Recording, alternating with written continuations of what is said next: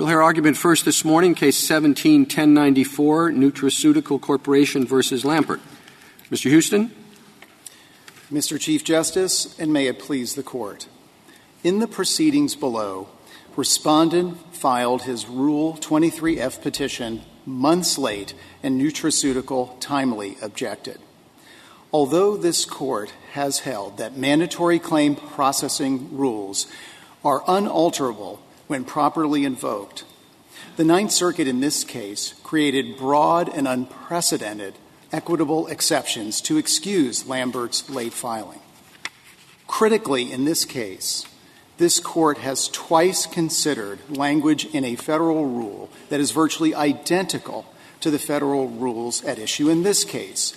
And in both those cases, in the Carlisle and the Robinson cases, this Court rejected equitable exceptions, even when faced with facts far more empathetic than those presented here. Counsel, I thought that both sides agreed that if the motion for reconsideration is filed within 14 days, within that period, then there is tolling until the motion is decided. Is that, is that so? That is correct, Justice Ginsburg. And isn't that a form of equitable tolling? It is not a form of equitable tolling, Your Honor. Instead, as held by this Court in U.S. v. Dieter, it's based on a traditional and virtually unquestioned practice that is premised upon three main policy points to prevent premature appeals, to develop and strengthen the record, and to respect the authority of the district court. It's important to realize that this doctrine could not open the door to equitable exceptions for claim processing rules because in the Ibarra, Dieter, and Healy cases, those dealt with a statute, 3731, establishing the deadline in a criminal case, and thus it was a jurisdictional case. So the application of that rule in the context of a criminal case with jurisdictional rules, in fact, told those jurisdictional deadlines. And so, therefore, pursuant to the Court's holdings in Hamer um, and elsewhere, that is not an equitable exception. M- Mr. Huston, given the reasons that you just stated for that rule, why is the rule limited to a motion for reconsideration that's filed during the 14 day window? In other words, suppose the motion for reconsideration was filed in a timely manner for such a motion, but after the 14 day period, why wouldn't the same reasons apply? Because, Your Honor, if that reasoning applied, um, in this instance, for instance, there was actually no deadline for filing of a motion for reconsideration in the Central District of California. But let's assume, for purposes of your question, we had a 30 day deadline. If that 30 day deadline were imposed in this case, Um, and one could file on the 30th day and begin tolling, that would render the 14 day deliberately small window that the advisory committee drafters created in order to minimize the disruption and delay in the context of class action cases a nullity. Because in any instance where you would have a longer deadline for a motion for reconsideration, you could wait out that period and avoid the window that was intentionally created by the drafters. And I would like to direct the Court's attention specifically to the advisory committee notes to the 1998 amendment to Rule 23F, where they specifically stated the importance of the short window to deliberately keep the time as short as possible. It just seems as though uh, the, the exception that you admit, which is the exception for filing a motion for reconsideration within the 14 day period, also effectively renders that 14 day period a nullity, right? Because it stops it in its tracks. And then once the motion for reconsideration has been dealt with, as I understand the agreement between the parties, the, the clock goes all the way back to the beginning. So given that, that what you, the exception you admit renders the 14 day period a nullity, again, I just wonder why the exact same reasons, practices, traditions don't suggest that, for example, as, in, as, as what uh, the example you gave, if the motion for reconsideration is timely filed within 30 days, that as long as you do that, it should have the same effect. Justice Kagan, there is no doubt that if the motion for reconsideration is filed, for instance, on the 14th day, there would then be a longer period of time. But we must presume that the advisory committee considered that. And as I have thought about the timing, the 14 days creates a shorter window at which then is hooked the potentially later motion for reconsideration period. If we apply Lambert's rule and extend that out to 30 days or potentially longer, and in the central district, no deadline at all, it truly renders the 14 day period a nullity in that instance. Your Honors, I would like to direct your attention particularly to the Carlisle case. That case involved very similar language in former Criminal Rule 45B. And in that instance, the trial court was faced in a situation where there was a motion for judgment of acquittal, and the trial judge found legal innocence. And the judge granted additional time. The petition was filed just one day late. The trial judge found that it was appropriate to grant an extension for just a single day because a grave injustice would occur.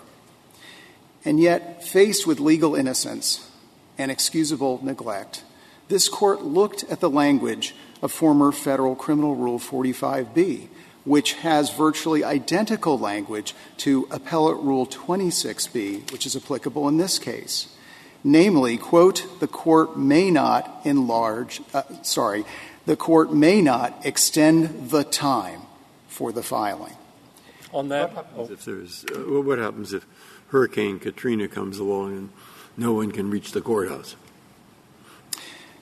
Your Honor, Hurricane Katrina. So the answer is, Your Honor, the situation in Carlisle was far more grave than Hurricane Katrina. In that instance, in words, if Hurricane Katrina comes along and all the courthouses are shut, nobody can get there, everybody loses their motion.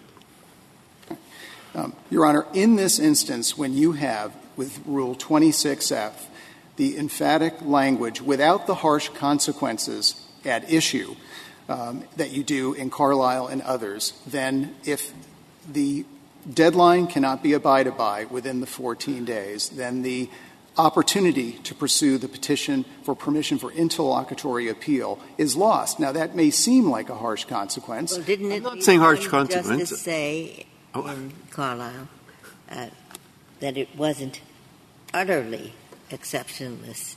So maybe the Hurricane Katrina would fall into that category.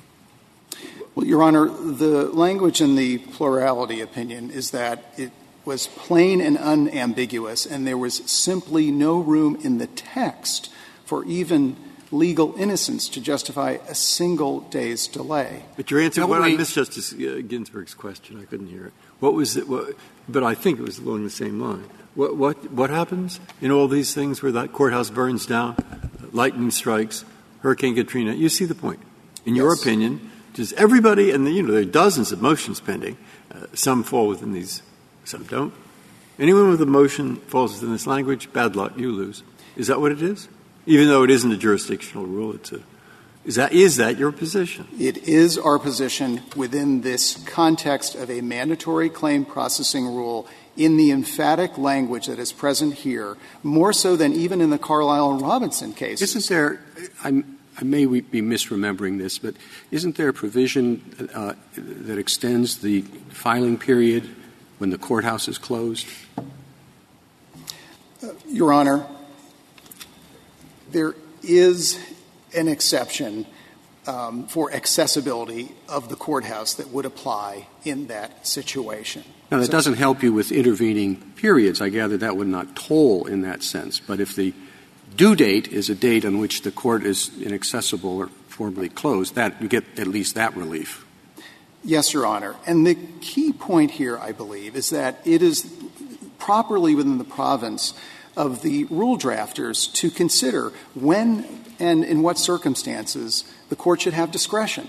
And here, at both Rule 26B and then to distinguish this as an even stronger example of emphatic language, in Rule 2. Well, before, we leave, before we leave 26B, there is a bit of a complication, right? Um, it says that we can extend time uh, uh, or permit an act to be done after the time expires. And then, what it, after having given that authority to the court, it then takes away the authority to extend the time to file. It doesn't take away both of those things, and they're disjunctive. So, what do we do about that? Your Honor, that very issue was addressed in the Robinson case, and that is um, with that other issue can an act be allowed later? Um, the Robinson case found that to allow an act or a filing later would effectively enlarge or extend the period of time. And so, therefore, that would be prohibited. Problem with Carlisle and Robinson is that they were well before our explanation of, of there being a difference between jurisdiction and uh, non-jurisdiction claim processing rules. Um, and we were a little bit loose back then in terms of our textual yes, approach sir. to things. Uh, Justice Gorsuch's question, though, is a fair one because it's the practice of the Supreme Court with respect to filing of amicus briefs that we don't grant extensions, but we take late amicus. And so, um, why can't we look at the exact words of 26B and say, no, you can't extend the time, but a court has, as it always has, equitable discretion to take something that's filed late? Because assuming that the facts qualify as equitable, and that's open to question, I know, in this case, but assuming, um, why don't we read this, the provision as it states? A court can permit an act to be done after that time expires. Justice Sotomayor, let me address. Uh, there were several parts to your question. Let me try to address each in turn. Um, undoubtedly, and as this court has stated, um, repeatedly in recent decisions that there was a sort of loose use of the term jurisdictional. Um, however, and in fact, um, that loose use of the word jurisdictional was in fact improperly used in the Robinson case, and that has been pointed out. But the court in more recent decisions, particularly the Kontrick decision and the Eberhart decision, specifically cites Robinson as still good law acknowledging, though the term jurisdictional was misused, that in fact Robinson stands for, as Eberhart said, observing clear limits of the rules. So going back to the second part of your question, the Robinson case specifically addressed the issue that, well, if the court has not addressed that second portion, an act that could be allowed, if we allowed a late filing, that would, in fact, eviscerate the first proscription and render, in fact, that portion of Rule 26B a nullity. So, what work does that language then do to permit an act to be done after the deadline? Um, I, why isn't your interpretation itself render that language a nullity? And Justice Gorsuch, I've been giving thought to that. I had hoped you might. and thank you. So have I. And, Your Honor, I believe what that may open the door to are other acts that do not effectively enlarge or extend the period of time. So there could be other categories of actions that the court might consider um, and allow. Give me an example, though, because 26B is titled extending time. So I would have thought that it would have had to do something about time. And, and, and I'm, I'm, just struggling to come up with an example of what work that language does under your. Your Honor, it might, for instance, countenance um, some other related proceeding or action um, other than an extension of time on the actual motion for petition for permission to appeal that would be filed.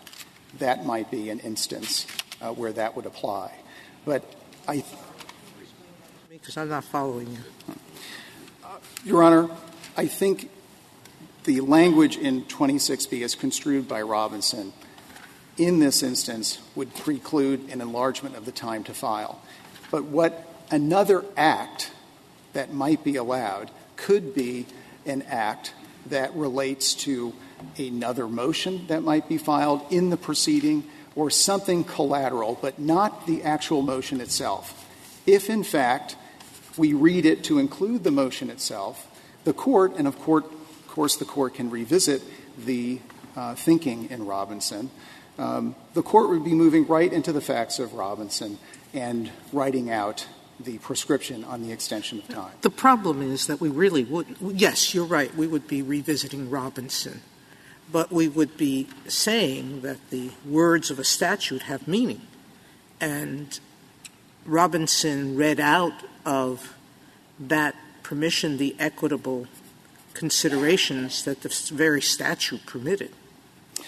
Uh, Your Honor, this case is actually a stronger case with more emphatic language considered collectively than Robinson and Carlisle, because we not only have the equivalent of Rule 45B in 26B, we also have Appellate Rule 2, where there is, of course, the um, notion of equity and suspending the rules. And the drafters specifically accepted the application of 26.2. That's a that's a circle with no out, because um, two refers to 26B, and if we read 26B the way I suggest, that already builds in the equitable exception. But in terms of the uh, the purpose of the rule, we have previously said that 26B gives uh, 26F gives the court, ex, um, uh, the trial court, almost unfettered discretion whether to grant the motion uh, to appeal. And if that's the case, wouldn't the natural reading of this be that the court should have ex, uh, unfettered discretion to decide if a late filing makes it think that the issue is more important than it might otherwise have thought. It's the discretion of the Court of Appeals, not the district court. Yes. To give permission to appeal.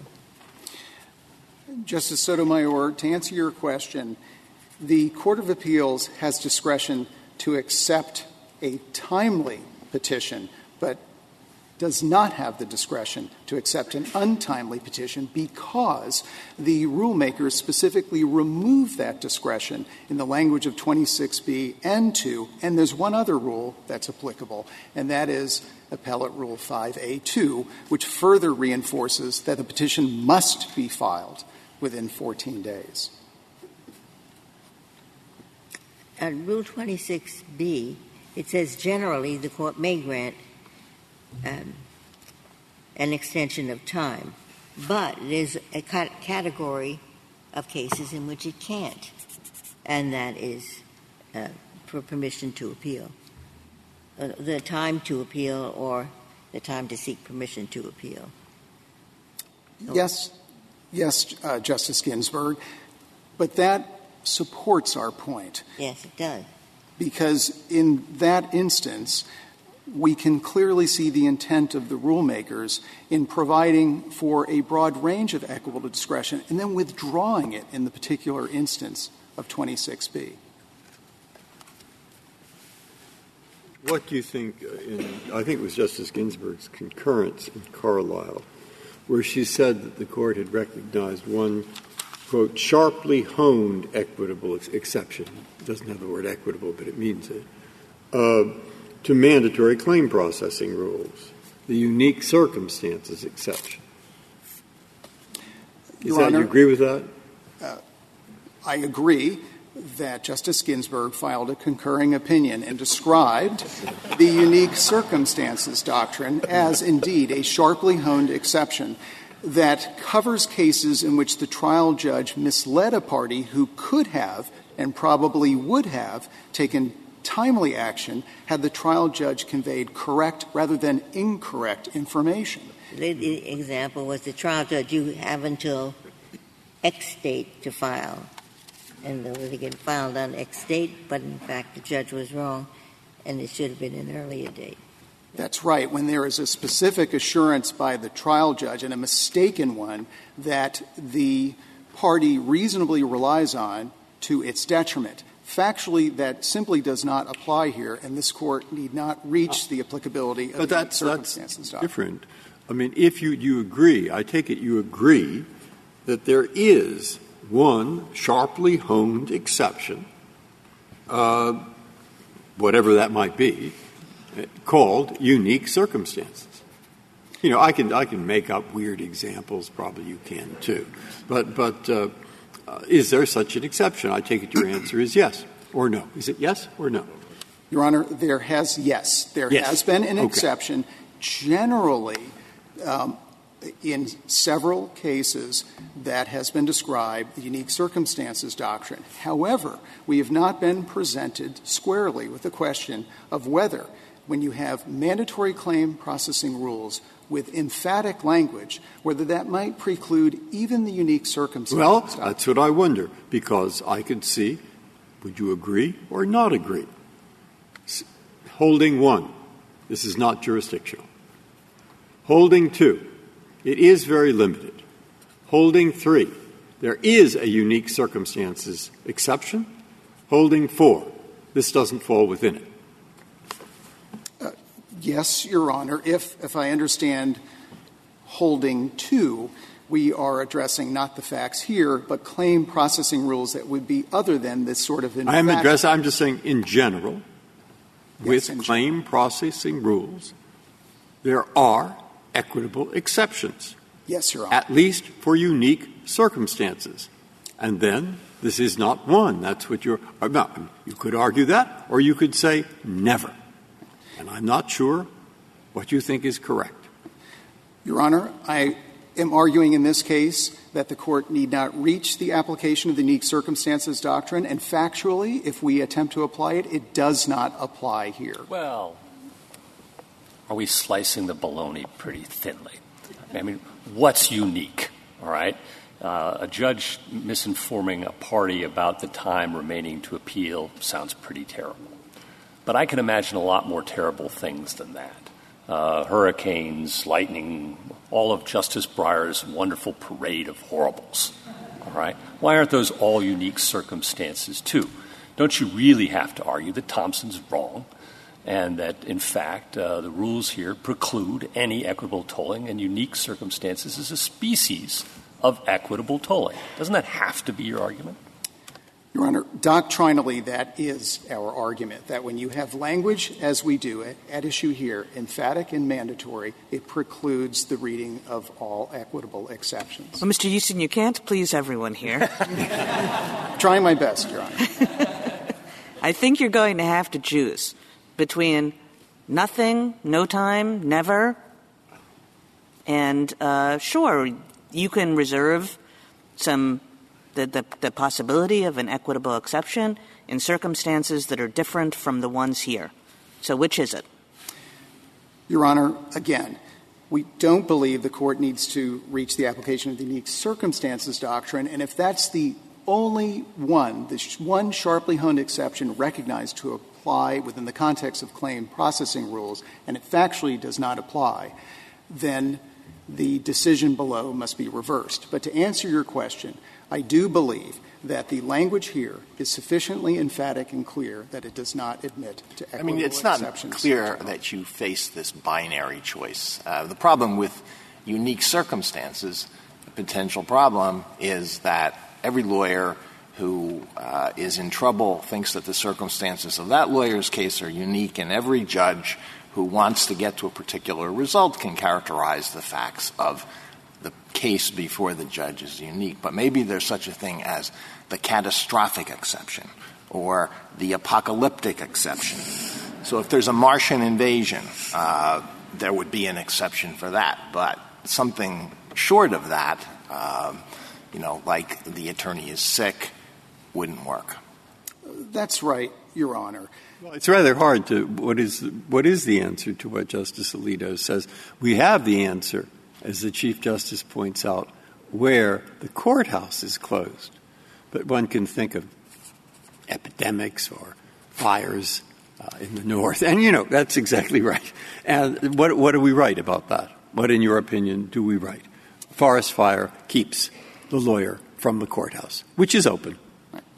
Um, uh, what, what do we write? All right. So in that instance, within the context of this case, Rule 23F, the court, in fact, um, would not be allowed to admit an equitable exception in that circumstance. That appears harsh, but it is not, and the drafters, I submit, had this in mind. A Rule 23F petition for permission to seek interlocutory appeal, if that cannot proceed, they have their full right of appeal at the end of the case. No catastrophic or harsh consequence ensues.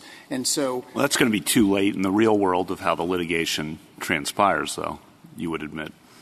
Too, too late as a practical matter. Well, in the uh, Justice Kavanaugh, in the context of class action cases, uh, typically, and of course the rules allow this, you can continue to challenge the class certification or decertification order.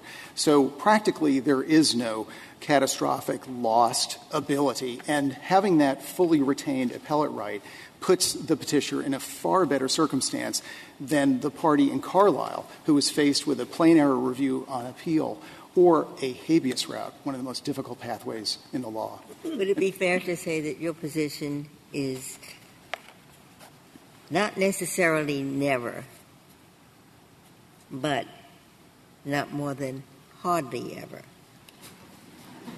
You repeat the question, Your Honor, more than hardly. I missed the last. Yes, in other words, we can say uh, never, and that's one answer. Uh, another is equitable discretion without any tight boundaries. And another is what, what my opinion, Carlisle, uh, Carlisle referred to as sharply honed, not utterly exceptionist. So it's not never, but hardly ever that could be the pathway, obviously, the court does take. And one sharply honed exception, as Your Honor described in your concurrence, was the hardly ever one exception that the court was describing. What, Here, what, it actually does not apply. Picking up on Justice Kagan's question at the beginning, is the exception for a motion for reconsideration that's filed within 14 days, is that equitable, or what is that exception? No, it is not an equitable exception, Your Honor. Well, it's not written in the rules. It is based, according to U.S. v. Dieter, it is not written in the rules, but it is If it's not written in the rules, doesn't it have to be characterized as equitable?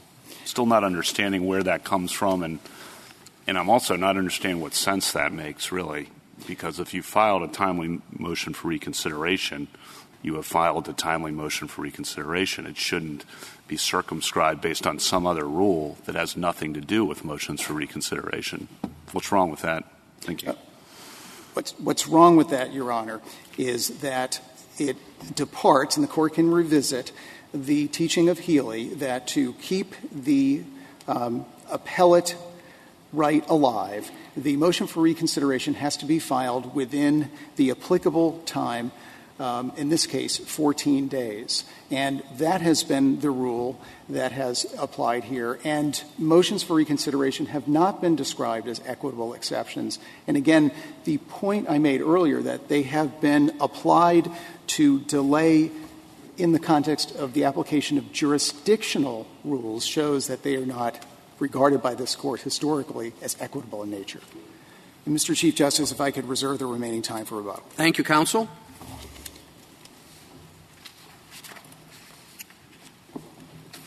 Mr. Herstoff? Mr. Chief Justice, and may it please the Court. For three main reasons, the Court of Appeals properly decided to consider this appeal on the merits. First, the appeal was timely within the plain language of the federal rules. Second, the Court of Appeals properly determined that Rule 23F is subject to equitable tolling.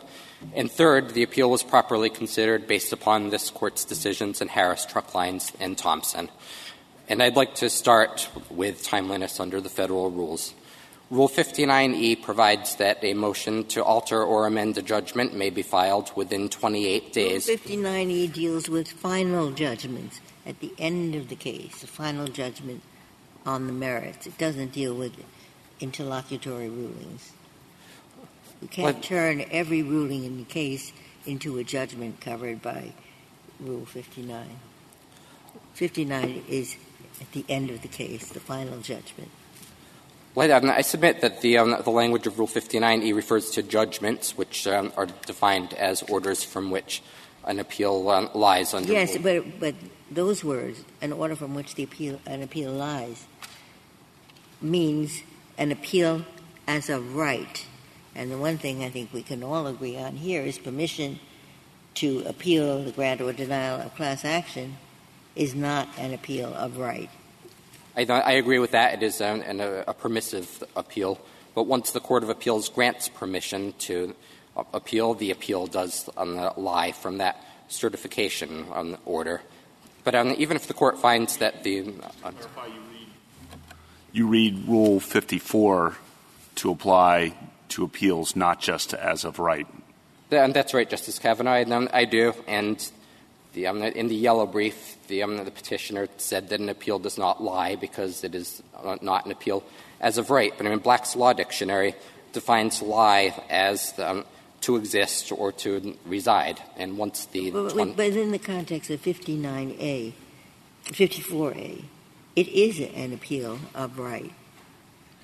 If you segment out one party and then judgment is final at, at, to that party, or a particular claim, the judgment can be made final as to that claim, even though other claims are pending. I thought that's what 54 deals with. So Rule, Rule 54B does permit a, a district court to enter final judgment with respect to certain claims.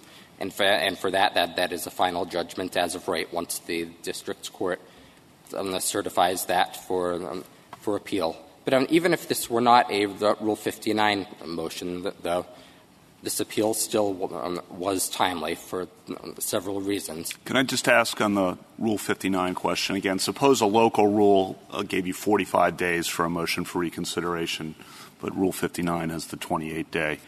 What's your position on that? If, uh, if Rule 59 were determined to apply here, then that would not work because Rule 59 has a non-extendable 28-day period. If it is not a Rule 59 motion, though, I think in your, in your example there would be a local rule that gives, I think you said 45 um, days. That would be a timely reconsideration motion. Why would that be? Why would that even be permitted? Why, uh, why would it be permitted to? Yeah.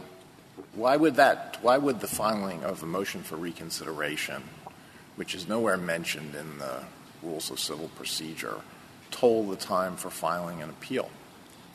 Because they, this court has lo- long held that a timely reconsideration motion will suspend the, time to appeal. And in the Dieter, uh, Healy, and Ibarra line of cases, those dealt with the criminal rules where there was no specific provision uh, for reconsideration motions. Well, it might be that, uh, that filing it within the period allowed under the particular rule at issue here would toll the time to appeal. But I don't see where anything, I'm not sure the basis for the idea that filing a motion, forget about Rule 23 for the moment, filing a motion for reconsideration, so called, tolls the time to appeal. As I said, there's no mention of that in the rules of civil procedure. And the rules of appellate procedure set out quite clearly the particular motions that toll the time for filing a notice of appeal. And there's no mention there of a motion for reconsideration. There's a motion, it mentions the motion to alter or amend the judgment. Well, I think the, um, this court's decision in uh, Ibarra explains this well, and the court explained that the reason that reconsideration motions toll the time to appeal is to give the district court an opportunity to correct their own alleged errors and to prevent unnecessary burdens from being placed on the court of appeals. I think that's, um, that's shown here, where you have a record on the class certification. The district court is familiar with the record. The district court here specifically said, only 10 days after the decertification order, that it was going to entertain the reconsideration briefing. And during that time, the court agreed to suspend summary judgment proceedings, other pretrial proceedings, and um, trial. So this was a considerable pause in the proceedings so that the district court would have a chance to reconsider before the case went up on appeal. And that man, I think that makes a lot of sense. And I think the, the courts should not be discouraged from reconsidering before it goes up to the Court of Appeals. But there's nothing inconsistent with the 14-day limit for seeking permission to appeal and making a motion to reconsider. I mean, you could do both. It's true they, they could do um, you could do both, but then you'd have the district court and the court of appeals considering the exact same order at the same time. And this court has long held that the district courts and the courts of appeals should not be. No, the court of appeals says we'll wait. We'll wait on the district court's decision uh, on the motion for reconsideration. And the court of appeals would have the discretion to stay their proceedings, just like district courts have discretion to stay their proceedings. But but still, you'd have the same on the order that's uh, up at both the, the, uh, the court of appeals and at the district's court. And I think it makes more sense to say that when the reconsideration motion is pending at the district's court, there should be no need to file a, a petition for permission to appeal. What, what, what did you understand the district court to be saying when it set the motion for reconsideration? What, what was what were the what, what's the um, what did it tell you about timing deadlines? Well, the district court. And what said, did you infer from what it said? So I, not, not, I infer from that that the district court was indeed going to reconsider this decertification order, and indeed they suspended the district court suspended um, further proceedings. So the case was effectively stayed while this was. The district court, though, didn't say anything about a time for appeal. Is that correct? That, that is true. They did not specifically say that. And why doesn't that matter? I think it, um, it doesn't matter in the, in the same in the same way that in Thompson there was no men, mention of anything about an appeal. The district court said that the post-trial motion was filed in ample time, and this court held that that representation meant that the appeal was required to be considered on the merits, even though the post-trial motion was not filed in ample time. I don't think that the fact that the district court did not specifically mention appeal really uh, makes a difference here. Well, but in, in Thompson, we, we oh, I'm sorry, please. What did you understand us to be saying when we described these types of provisions as mandatory claims processing rules? I think in, uh, in general, it, um, it is strict. It, um, it is, however, subject to forfeiture and waiver, and uh, the court has held open several times whether it's subject to equitable exceptions. And but in the well, cases, we were. I'm sorry. In the cases that said mandatory Kontrick, Eberhart, it said strictly applied, but the uh, party who would benefit from the rule can waive the rule or forfeit it. But, but both cases said if it's properly raised, as it was here, then it applies. That's true, but Kontrick also left open the possibility that these rules could be softened on equitable grounds, I think was the language that was um, used in Kontrick. And it makes sense. And this, um, I'm sorry. I'm just trying to figure out. I, I, mean, when we did sort of tighten up the use, loose use of the term jurisdiction, we, we said that these are nonetheless mandatory. And for some of us, at least, that made sense. But if it, if the alternative to a stricter uh, uh, application of the jurisdictional term was that equitable claims are going to be available across the board, I mean, I, for one, would want to reconsider our loosening of the use of jurisdiction because there ought to be some area, I thought, where uh, claims where the claim procedures were, were mandatory in the sense that Justice Ginsburg has just talked about. So I, don't think the claim processing rules are necessarily subject to, um, to any equitable exception. It's not necessarily subject to um, good cause exceptions or excusable neglect, like um, like most softer deadlines would be. Equitable tolling is different, though. Equitable tolling has been a part of American jurisprudence since the beginning, and even in uh, England prior to that. Well, so yes, at a time where jurisdiction meant what we used to think it meant. In other words, yes, there was equitable tolling, but not across the board. And the, the areas in which it did not apply were much more expansive than they are now today. I think um, back then, when equitable tolling did not apply, that uh, those were in circumstances, from my understanding, where the time limit is what the court today would refer to as jurisdictional. Now, here we have a non-jurisdictional provision. Is, is the upshot of your argument, though, counsel, that so long as it's a non-jurisdictional rule, equitable tolling must always apply? Congress couldn't authorize a truly mandatory statutory deadline? No, uh, no, no, that is not our position. We do, we do not go that far. Okay, so if, if there is room for what the Chief Justice suggests remains, why isn't this the paradigm case? I mean, how, how clear could Congress, through the rulemaking committee, have been in multiple places, in multiple ways, making clear through language like must um, and expressly excluding times for appeal? I mean, gosh, if, if this isn't good enough, what is? Well, I think that, um, that as Your Honor referred uh, to uh, with my, with my co-counsel, Rule 26B specifically draws a distinction between extending the time on the one hand and, on the other hand, permitting a late filing. And here, if anything. Well, we have Robinson that takes care of that problem, he says. So we have precedent there. So, again, how, how much clearer could the rules have been but for maybe that one example that precedent plugs that hole? Well, I think the, uh, the Rules Committee um, actually was a lot unclear in another example where I think the rule would not be subject to equitable, exceptions, and that's an appellate rule 4A4, specifically the 2016 amendment to 4A4. There, the, the court changed the rule to make clear that only a timely Rule 50 or Rule, rule 59 motion, and it's not an untimely Rule 50 or Rule 59 motion, would suspend the time to appeal, regardless of what the district court. Well, what do you think, as a standard, uh, we should use? That is to say, if it's a jurisdictional rule, I guess that's pretty unwaivable and no, no, nothing. If it's a non jurisdictional rule, then equitable grounds. But certainly Congress can stop that, or the Rules Committee. And the way it stopped it was it said Normally, you can extend the time for good cause. Now, that's quite broad. But there's an exception for our case, which says you can't extend it for good cause. So here we have for good cause. Here we have zero.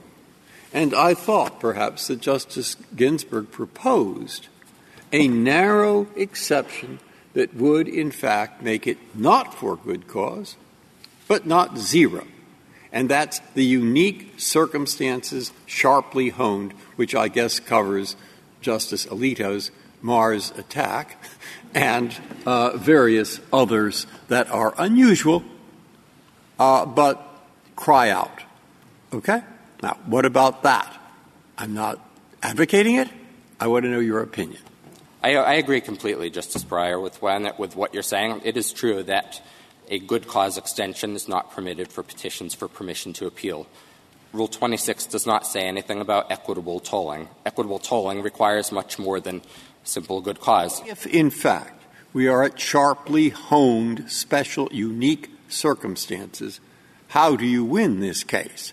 Because what seemed to happen here is it was, I don't know if it was you, but whatever lawyer went in for your side within the 14 days did not even ask the judge to extend the time, at least not in writing. And so uh, it's pretty hard to say you are, from an equitable point of view, in a unique circumstance. Well, I do think that the, uh, the Thompson rule applies here because um, 10 days after the decertification order, the district court held a status conference during, the, during which we asked for permission to file a motion for reconsideration in writing. And at and that so, time, on what ground would we overrule the circuit's rejection of that argument? You raised it below. It explicitly didn't rule on that basis. Um, it held that you had filed the motion after the 14 days. What ground do we have to disagree with the circuit court on that? With the same that you're talking about with the Ninth Circuit saying that, saying that unless an exception applies, the petition would be barred? Exactly. So the, um, uh, when the Ninth Circuit said that, it um, included within that language a reconsideration motion that's filed within the 14 days. So what the Court of Appeals said was that the decertification order was made on February 20th. There was no Rule 23F petition filed within that 14-day period, and therefore, unless an exception applies, it would be untimely. So the Court was saying even if a motion for reconsideration was filed within the 14-day period, it would be untimely. So they considered that an exception as well. So the unique we've talked about unique circumstances. Unique is defined as the only one. There have been many hurricanes, there have been many fires, there hasn't been a Martian invasion yet. But what do you think it is? Unique is not unusual, right? So if you're going to create an exception for unique circumstance, it can't mean the situation where judges misadvise litigants about how much time they have. That hap- it doesn't happen all the time, but we've certainly seen more than one case of that. So if you're going to say unique circumstances, what exactly does it mean if it doesn't mean what the dictionary says? Well, I think it, it is a unique circumstance um, where the district court misadvises the party on how much I mean, I've seen dozens of cases where that has happened. Um, uh, in some, if it's an equitable tolling situation, it's typical that equitable tolling is appropriate, although not always. So that's not unique. Now, if you're going to say it's an unusual circumstance, then I think you've opened the barn door. If you're going to say it's a circumstance where the judge is the main vi- uh, uh, villain in the missing of the deadline, well, then that's something else, and maybe that's better or, or, or worse than uh, unusual. But it just seems to me that if you're you're using unique, perhaps the court has used unique as kind of a wiggle word that shouldn't have any wiggle in it. I think that uh, applying this doctrine is consistent with the federal rules, though. For instance, on Rule 1. And the, the rules are derived from the old equity rule, so it makes sense that there is um, some flexibility there when a district court misinforms a litigant about the time that they have um, to file, especially in the context of a non-jurisdictional rule like we have. Well, then I think you do have to say the exception is when the district court misadvises the litigants, rather than saying unique but not really meaning unique, because then you get in a situation that Justice Alito was talking about. Most lawyers consider their case unique when they run into something like this, and the judges uh, gives them a lot more flexibility than perhaps the Rules Committee wanted as well. I agree. I mean, I think this term unique circumstances doctrine does refer specifically to the district court misinforming it. Yeah, Mr. Herstoff, I don't think this is your fault, right? This is the court's fault in, in putting a bad label on something that it actually meant when it meant, meant something else. But my understanding of what the court has meant when it's done this is not the attack from Mars or Hurricane Katrina. My understanding is that it was meant to label a category of cases where the court had misled the party into doing something, into missing some kind of deadline. Is that your understanding? Yes, I agree, Justice Kagan. So, but, but I don't see where that is here. Where that is? Well, the, the district court um, paused the proceedings and specifically said that, you, um, that a reconsideration motion could be filed by March 12 of 2015. Yes, so he said a reconsideration motion could be filed. He was right about that. The reconsideration motion could have been filed. What he didn't say anything about was, was, uh, was what that meant for your appeal right. That's true, but I think there is a basic understanding that when a reconsideration motion is pending, a party does not need to seek appellate review on top of that. And I mean, that's really what happened in Thompson. The district court did not say anything about an appeal. It simply said that the motion was filed in ample time and the court held that that was, um, that was sufficiently misleading such that the appeal was required to be considered on the merits, even though. Has this court cast any doubt on Thompson? In the, in the context of jurisdictional rules, yes, the court overruled Thompson for jurisdictional deadlines in this court's decision in Bowles, but left it intact for non-jurisdictional rules. And I think with, with good reason, because non-jurisdictional rules and presumably should be subject to, at least presumptively subject to equitable considerations such as tolling, such as the um, what the court has referred to as the unique circumstances doctrine, which I think is a subspecies of tolling or estoppel. I thought mandatory, the court has said in, in the Kontrick line of cases, mandatory means inflexible. And I, think, I mean, it generally is inflexible. I mean, we're not advocating for a good cause um, standard here. It has to be something more than that. I think that a, um, a, district court misleading a party is more than simple excusable neglect or good cause. Equitable tolling is as well. I mean, in this court's decision in um, Irwin, the court said that statutes of limitations are presumptively entitled to equitable tolling, and then went on to hold that in the facts of that case, equitable tolling was not established because the party had established at most a garden variety claim of excusable neglect. So I think tolling is on a different level. I think, I think you have two possible lines of response to, to Justice Ginsburg's question. I'm, I'm curious which you choose. So if Thompson doesn't apply to jurisdictional statutes, one could say it does apply to mandatory uh, but inflexible claims processing rules because it's not a species of equitable tolling at all. It is, in fact, uh, a, a rule of judicial administration that when it's our fault, shame on us. Um, or one could say, yeah, let's be honest, it's a form of equitable tolling and therefore shouldn't apply, just as it doesn't to jurisdictional rules, it shouldn't apply to mandatory claims processing rules, but should remain a viable option otherwise. Um, and, that would harmonize Bowles with this line of cases. Wh- which of those choices should we make and why? And I do think that, the, uh, that these rules presumably should be subject to equitable um, tolling and not necessarily just for the district court misleading the parties. However, either, either way, the judgment should be affirmed because here, in fact, the, the court did mislead uh, Mr. Lambert into thinking that he How did the court didn't say one word about permission to appeal? The, uh, the court um, didn't, but I think this is just like Thompson, where where the court said you had this amount of time to seek reconsideration. Don't the local rules of many courts then also mislead counsel because the local rules of many courts would have motions for reconsideration that could be filed within periods longer than 14 days? Well, then um, I think that under your position, all the district court did here was identify a date that was longer than 14 days. The local rule for motion for reconsideration, the local rules of many courts similarly identify a date that's longer than 14 days for motions for reconsideration. How would you distinguish what happened here from a local rule that's longer than 14 days? I think um, here the district court did set this, uh, this specific deadline. And I think it does. How would you distinguish a local rule that has a date longer than 14 days, a period longer than 14 days, in which you can file a motion for reconsideration?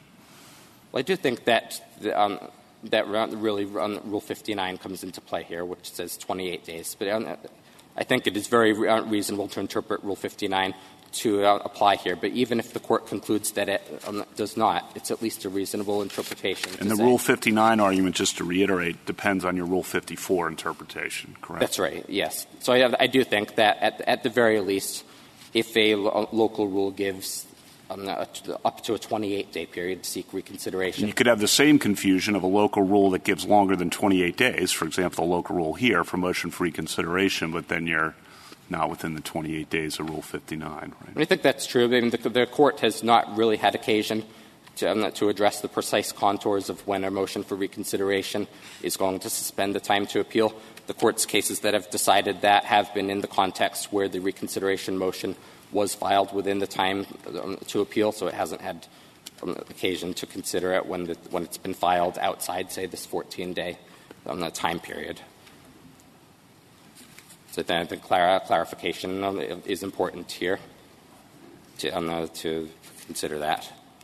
What do you do with a local rule that has no time limit, as the one here, and a motion for reconsideration motions uh, is filed a year later or something like that?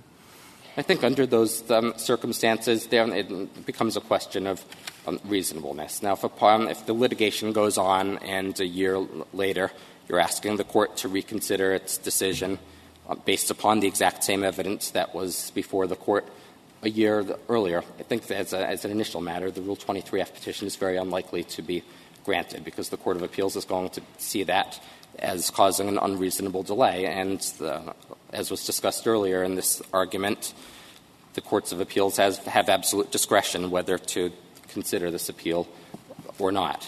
You know, sometimes in these the unique circumstances situation, if you're focusing on judicial conduct, what, what we find when we look into it, it's a lot more ambiguous uh, than you may think. And I do think we have to be careful about what we're requiring of the district court judges. If somebody stands up in a situation like this and says, Your Honor, I'd like to file a motion to reconsider next week, is that okay? The judge says, Sure, fine with me. I don't think he should have to stop and say, well, let me research it and see if the time has expired by then. And then if he says, well, if you're going to file it next week, file it on Friday, and it turns out Thursday's the deadline. I mean, the judge has misled you, the lawyer would say, because he said I could file it on Friday. Turns out the rule says I couldn't. So I'm not as, I'm not as comfortable with an exception for cases where the court misleads the parties, because I'm not sure that's uh, uh, as clear a case as you might think uh, uh in, uh, of where the blame is justifiably placed on the judge. I'm not, I'm not, even sure I'm calling it on blame. I think it's just the, the party's reasonable expectations. When a court, when a district court has said that they're going to reconsider. But there's nothing misleading about that, I guess is the point here, because the local rule had no time, correct, for a motion for reconsideration. The district court set a time for a motion for reconsideration. There's nothing misleading at all about that. Well, then, uh, well, what's, what's the- misleading, I guess, is in context when you roll in Rule 23F, which the district court said nothing about, correct? The district court did I, mean, I just don't think it's fair to say the district court misled here. I don't even think it falls into that box necessarily. The leave to file a motion, uh, the motion for leave to file an appeal, you didn't tell the judge you were intending to do that, did you? The, um, Rule 23F was not brought up at the status conference. So how was the judge supposed to play lawyer? He's supposed to tell you, you ask him, let me file a motion for reconsideration. He's supposed to protect you and be your lawyer and tell you, you know, if you file it next week, you're going to lose your time to appeal. I don't yeah. know of any case we've ever held where a judge has to tell you something when you don't ask the judge about that. And, and, and, and it's, it's, really not our position that we're placing any kind of blame on the district um, judge. It is our position, though, that when a district court says that it's going to reconsider um, an order, that, uh, that essentially um, renders the uh, order non-final for purposes of appeal. And why would one file um, a petition for permission to appeal when the district court said we're going to take another look at this um, order and perhaps um, change it? It's, um, it's it, is, it is a non-final order. Uh, this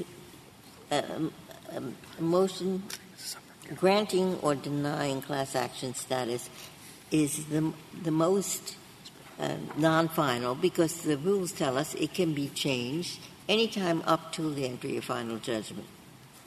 And um, let me let me clarify. When I say non-final, I, I mean it, it, re- it renders it um, not the district court's last word on decertification based upon the evidence in front of the district court. The district court is going to um, reconsider um, this order, and it's our position that under those circumstances, it doesn't make sense to seek appellate review when the um, order might be changing based upon the pendency of that reconsideration motion. We fully you know, I suppose I'm with you that it makes more sense to do the motion for reconsideration before the appeal, and that that is true even when the appeal is interlocutory. But you know, not every rule we have makes perfect sense. And it, it, just doesn't seem as though you're off the hook from actually looking up the rules and saying, well, look, this says 14 days. I better file this appeal within 14 days, or at least ask some further questions about it, just because it sort of seems to make sense to do a motion for reconsideration before an appeal. Well, the, um, the rules actually do not specifically address reconsideration motions and that it has long been understood that a timely reconsideration motion will suspend the time to appeal. Now, I think it would be a different situation if, for instance, we were in a bankruptcy appeal, which specifically says that the time to um, appeal um, stops running only if you file within 14 days under the bankruptcy rules. And there, there it was clear. I mean, here you have rules that are silent with respect to reconsideration uh, motions. So I think we go by the Healy Dieter Ibarra line of cases which say that a timely reconsideration motion suspends the time to appeal. And here the reconsideration motion was indeed timely. And for that reason, the time to appeal should be suspended and therefore runs from June 24th of 2015. The, re- the Rule 23F petition was filed 14 days later, and the appeal therefore was properly deemed timely. If we reject that, do you lose? If you reject that you, that you didn't file a motion within the time, within the 14 days. Um, may, I, may I answer the sure. question? No, because we still have equitable tolling and the Harris Truck Lines Thompson um, line of cases. So in either uh, circumstance, the judgment should be affirmed. Thank you. Thank you, counsel. Uh, Mr. Huston, you have a minute left.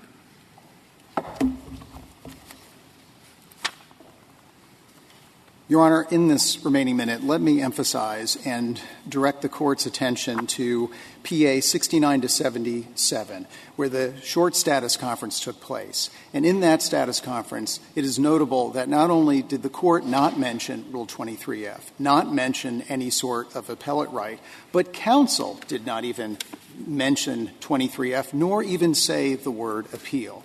And in fact, no mistake at all was made by the judge in that case. To have the rule that Lambert is urging today would have a judge effectively need to conduct a Rule 11 criminal colloquy with counsel, asking if they're aware of all sorts of potential related rights. That is asking an impossible task for a district court judge and an unfair one, and goes well beyond the acknowledged sharply honed exception, which does not apply factually in this case. Thank you. Thank you, counsel. The case is submitted.